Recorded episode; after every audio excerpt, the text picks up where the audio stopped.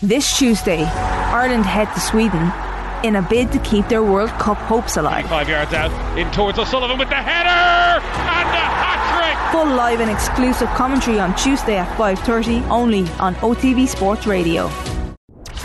OTB AM with Gillette. Get into your flow with the new Gillette Labs Razor with exfoliating bar. Alan Quinlan, good morning to you. How are you? Morning, lads. How are you? The Limerick leader are confidently predicting that Graham Rowntree has been given the job. They're reporting that this morning. Are you hearing something similar?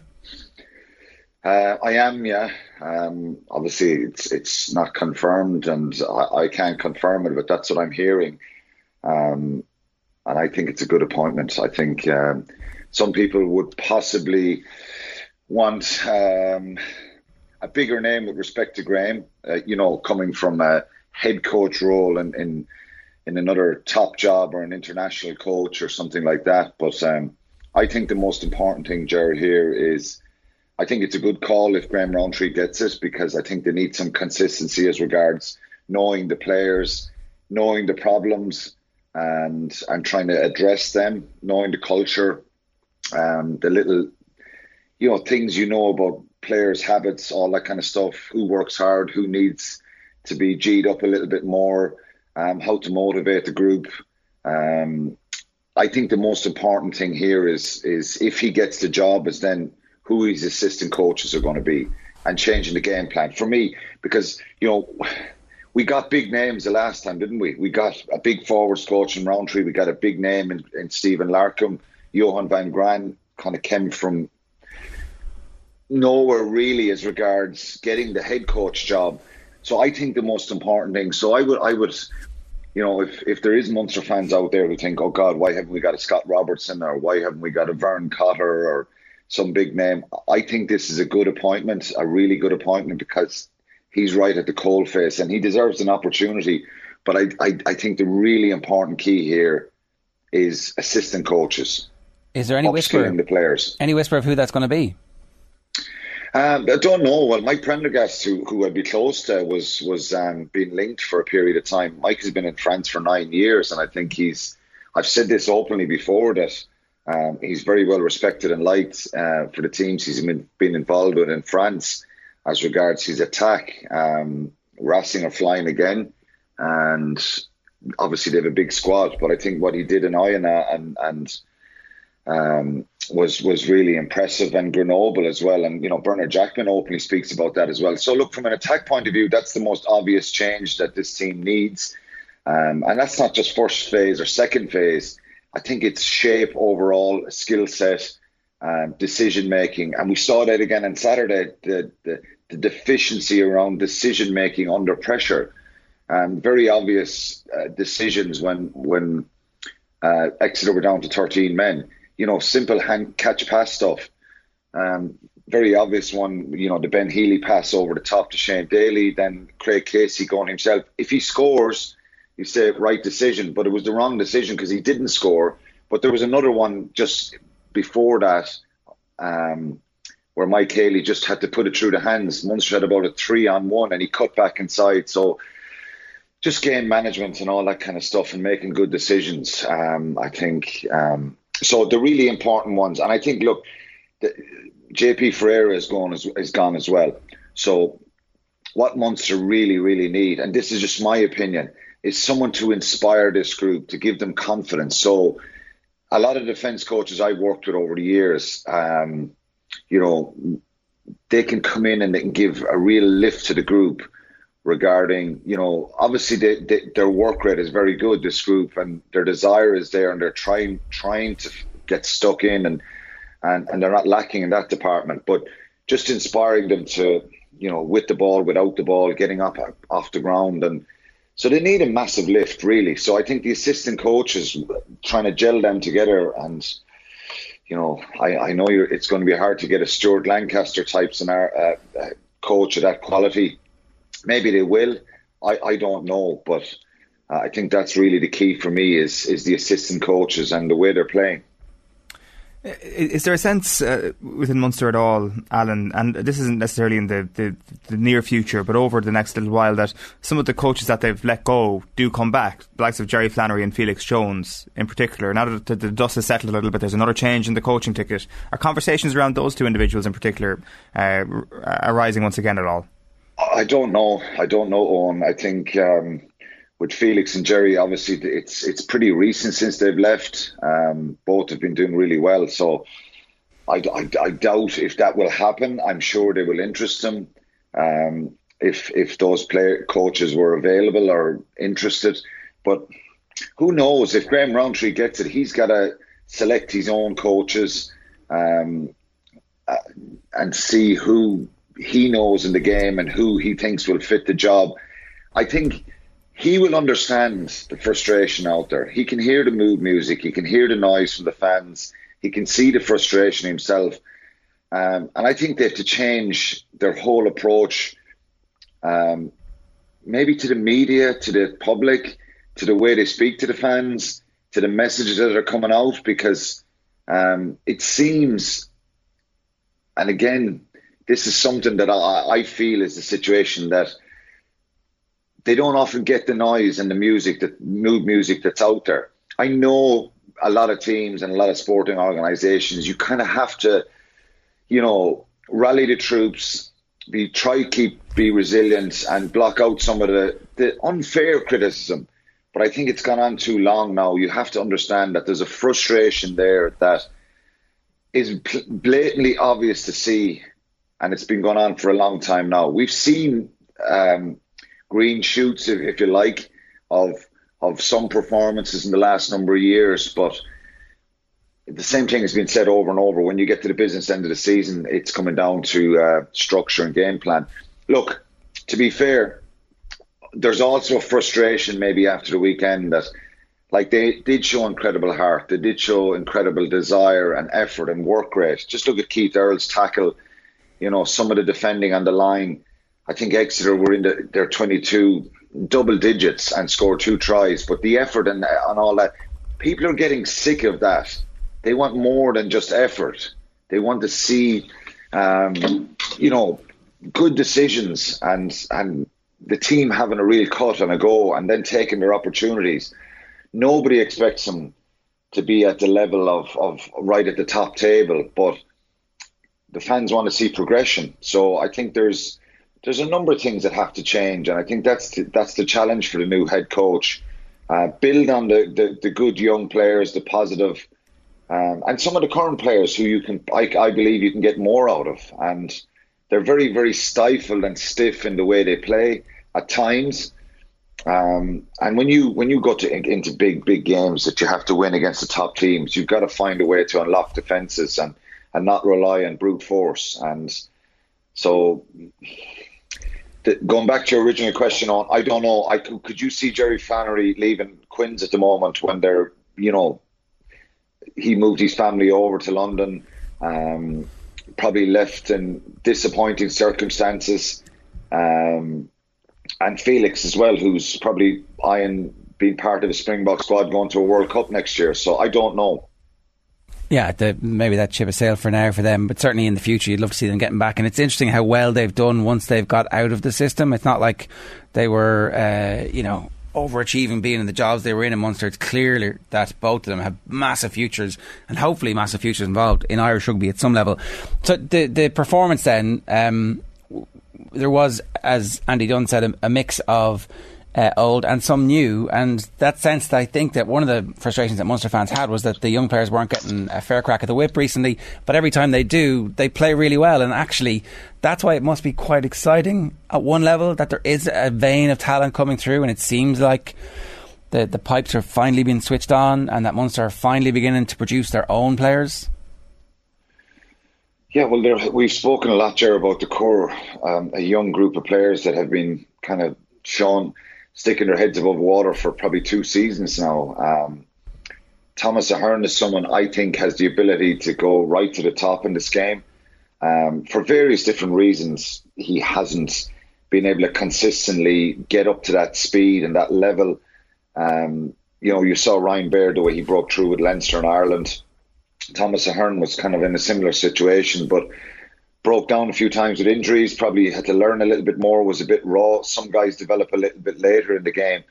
He he's a phenomenal talent. John Hodnett, Hodnett for me, um, who had a long time out with injury. He only came back probably in the autumn. Um, and I think he's he's someone who you know three turnovers in a game like that against a top English side away from home was right at the cold face all the way through the game.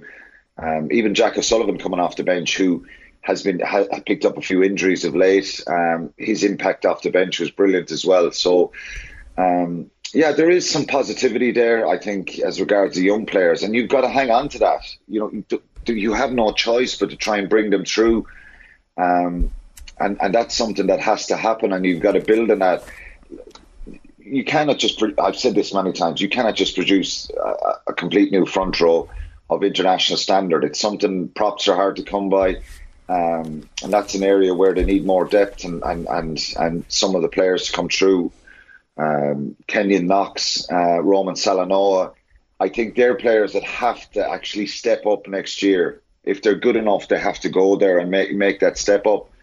Um, they have the potential to do that. So, um, and I think look, it's hard to keep focusing and, and, and kind of trying to fool people by this, but this is a reality. They have some very good young players who need opportunities. Chris Cloete played against Leinster.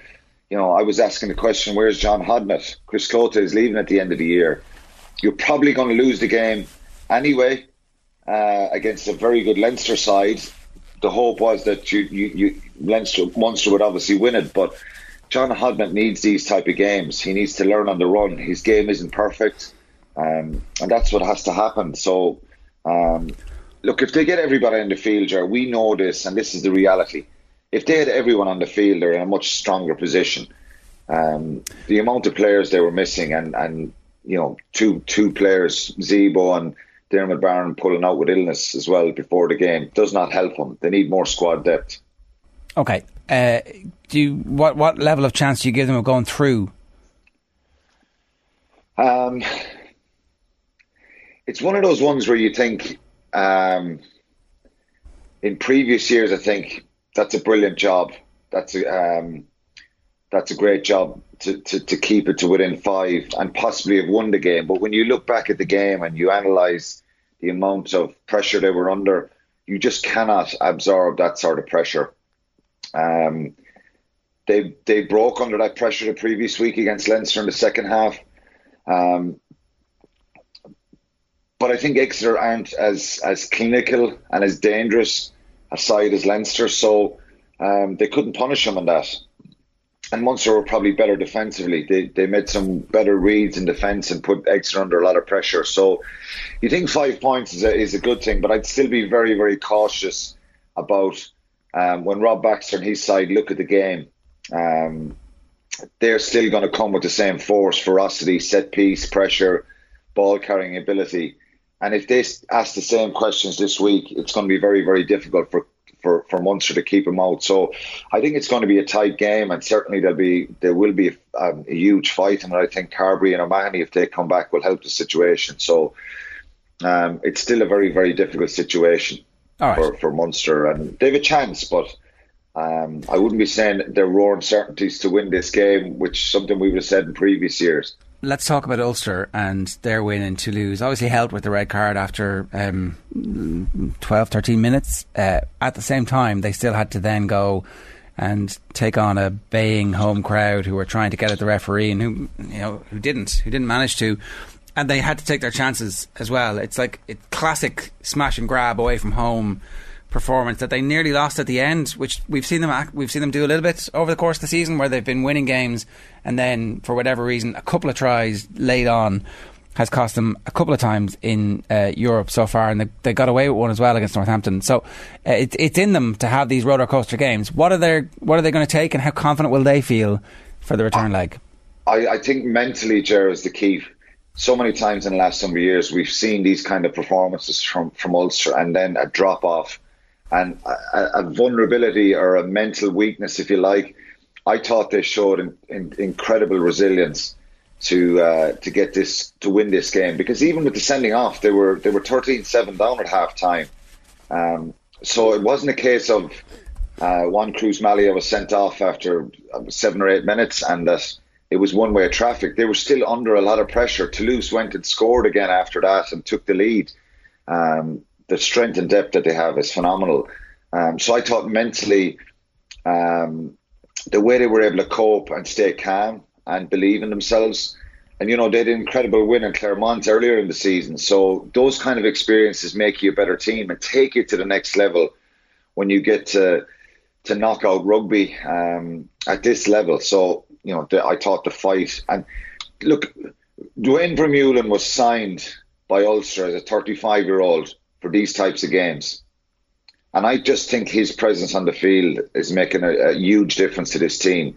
And the real key for me is that mental side of it, Jerry. You know, um, you know, he might not be the standout player every week, but his presence, his physicality. Um, I thought Treadwell was brilliant as well from, and, and I'd be really optimistic and positive about where he's gone. He's improved his game, become much more physical, um, and then of course Baloucoune, what a star! I just think this guy has he has that X factor. He's he's big, he's physical, and he's incredibly quick. So um, they become tougher. They become a tougher side. You go back in January when Munster were reduced to 14 men, and they were dreadful in Limerick in that second half. They tried to kick the ball away and and and contain Munster, and Munster punished them and won the game in the end. They kept playing was the most important thing here, and um, you know, hanging on for dear life at the end. But that's a that's a big result. That's a really really big result that puts them, in my opinion, into the quarterfinals. Right. You think they're going to see this through? I think that yeah, I think they'll beat. I think they'll beat Toulouse in in in, in Belfast. Um, it'll be very tight, and look, Toulouse are a very dangerous side. But I just think that win, they're not chasing a score now, which can be a little bit dangerous because they're a type of side that that that are better when they're they're taking chances and moving the ball a little bit. Um, because I, I'd be concerned about their game management. When they play with ball in hand, they're a very dangerous side, and that's when they're they're really hard to beat. So I think that's what they've got to do on Friday night. Uh, okay, that brings us to nicely to the uh, final game of the weekend that we need to talk about from an Ireland perspective. Um, do Connacht still have a chance? You'd like to think so, um, but it's still going to be a, a really, really tall order. I think they'll take a fair bit out of, out of uh, you know the the ability to dig deep themselves and the way they reacted in the game. Um, I thought I thought the Bundee Aki chat at the end was significant. I don't know if you saw it. Um, Connacht were in a huddle, and he was he was speaking to his his players and his team, and you could see that there was there was something in their faces that really believed that they can go to Dublin and and and and mix it with Leinster. Um, you've got to get everything right in a game like this, and you know I think from uh, from the EPCR's uh, point of view, this the, there was a perfect scenario, um, and from Leinster's point of view, because there'll be real intrigue. The, the, the game isn't over. Um, they scored early in the game, John Porch, and that gave them a lift, and they were ferocious. Can they do the same again? Like I said, a tall order, but I think they'd be very dangerous. Also, Leinster would be very, very silly to underestimate um, Connacht when they get going. Um, I don't think they will, but look, you have to think they're Leinster are just too strong and will probably be a bit frustrated that they were sloppy at times. They had Connacht on the rack near the end of the game, could have scored a couple of tries, but um, I thought it was a great reaction, wasn't it, out of Connacht? Should it have been a red card? Um, I wasn't definite on it, um, and I have been. I'm pretty hard on on, on on a lot of these tackles. I just don't think he put any force going forward, and the referee said he accepted the tackle. But a letter to law, it should have been a red card. But I just don't think there was um, there was a lot of mitigation there, which which brought it down to the yellow. And I think it was I think it was probably right, the yellow card. It's funny because in, in, commentary it seemed like they were straight away saying this is red, it's red, and the referee talked himself into yellow straight away, and then nearly talked himself back into red, and decided in the end he was going to go with his instincts. Andy Friend says fine. Uh, the papers, the referees, and the papers are saying red. And I guess ultimately, if you're going to make the decision that we're trying to change habits so that accepting the tackle or not, he would be lower. Then it has to be red to condition people to say you can't you can't tackle your head up even if you're a little guy and he's a little guy. Yeah, I get what you're saying, um, and it's and it's factual. Um, I just think it's very difficult for Gibson Park to to go in a crouch position there when when Kieran Marmion um, was was being tackled. It's it's it's it's a hard one. It's and it tells its own story that we're having so much debate about it. Some of these are pretty pretty obvious reds. Um, I just think it's really really the one thing I always look for in these tackles is is that forward movement. Um, and there was none of that out of Gibson Park. So it was a situation where he was Kieran Marmion came into him. Yeah. There is shoulder into the face, and I think it's the only reason. Look, if if if it was one of your players, if it was your son playing a match, um, you wouldn't be going up after the game to Gibson Park saying, "Why the hell did you do that? That was really dangerous. What you did." You you you know, it's kind of one of those ones. So I don't totally disagree with the people who are saying red, but I just feel it was just below the red card scenario. It could have been significant. Um, and he would be a loss for him because he'd probably be out this week. But um, I think it was probably just about right. All right. Alan, good stuff. Thanks very much for joining us this morning. Cheers. Cheers, lads. Thanks. Uh, the two legs definitely works. We agree with that. I, I, guess we'll know next week uh, with regards to some of the, the comebacks that are probably going to happen over the course of the weekend. But certainly, if you're looking at it from the, the three games involving the Irish teams, you're pretty excited for all three of the games. Yeah, and the back to back was always a very interesting week, and it was a good idea in, in terms of the concept, and it certainly um, it provoked rivalries, but uh, is there room in the extended season for it? I don't know because this is the only part of the competition where it happens. Yeah, yeah. Would, a would a final it really work very well? Two legged final. Yeah, but possibly you're going to have two very good teams. Yeah, and uh, like I, I, guess you have got a couple of blowouts in the final, but chances are it's the, the round where it's least likely to happen. It does. I, I don't know. Two legged finals. Uh, I, I, like the occasion of a grand final. Uh, like the semi finals, maybe might be the the, the time to do it. The UEFA Cup two-legged finals used to be brilliant. What was the last one? I can't actually remember. I, yeah, is it around the same time as the Champions League gets born? So mid nineties, right? Is that when it stops? Probably. I don't have any recollection of it to be honest.